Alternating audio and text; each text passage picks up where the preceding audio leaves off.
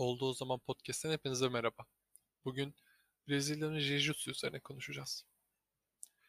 Brezilya'nın Jiu-Jitsu ya da kısaca konuşmanın devamında BJJ ya da BJJ nasıl aklıma gelirse o şekilde telaffuz edeceğim. Ee, tarih boyunca e, uzak doğu kültürlerinde var olmuş bir spor dalı. Genel olarak Japonya'da samuraylarda denk geldiğimiz bir e, spor dalı.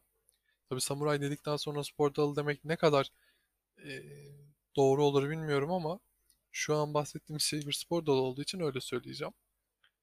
Zamanında samuraylar bu sporu, Jiu-Jitsu'yu e, savaş sırasında hand to hand combat'ta yani e,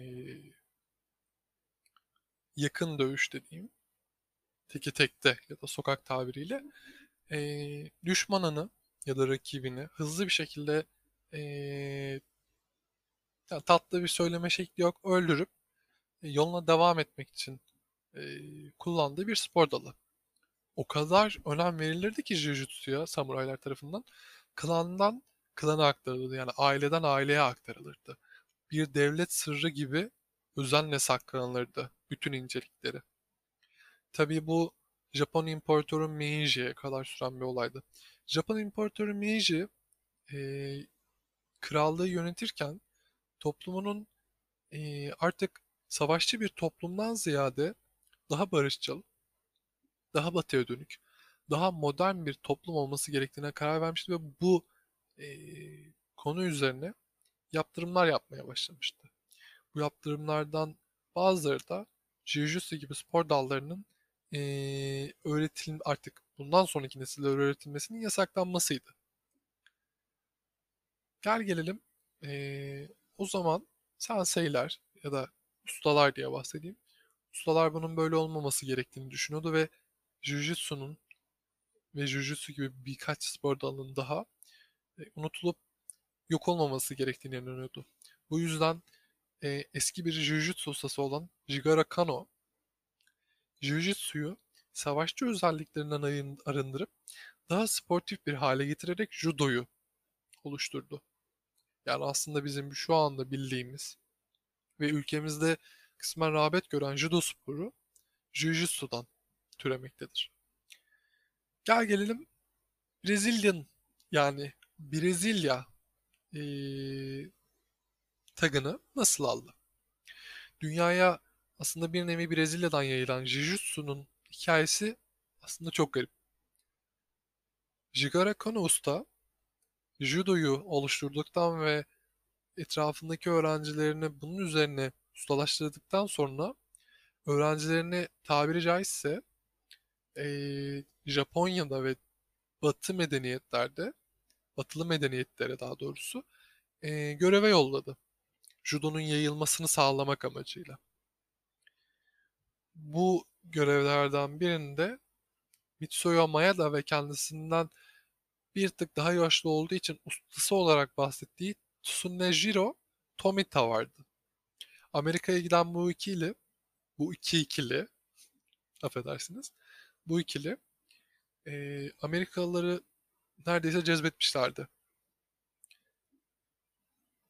Maeda kendisinden kat ve kat daha büyük insanları bile judo sayesinde kolayca yenebiliyordu. Günlerden bir gün ee, yani deyim yerindeyse bu gücün e, rehavetine kapılan ustası Tsunejiro Tomita bir gösteri maçında çok basit bir rakibe yenildiği için Maya da bunu bir utanç sembolü olarak görüp orayı terk etti. Amerika'dan ayrılıp Brezilya'ya geçen Maeda orada ünlü bir politikacı olan Gustavo Garcia ile karşılaştı, tanıştı ve gayet iyi birer dost oldular. İşte tam da burada Brezilya Jiu-Jitsu'sundaki Brezilya'nın nereden geldiğini anlamış bulunuyoruz. Maeda dostu Gustavo'nun çocuklarına Jiu-Jitsu'nun bütün sırlarını öğretti. Onları birer usta haline getirdi ve daha sonra Gresya ailesi bunu tüm dünyaya başarılı bir şekilde yaydı.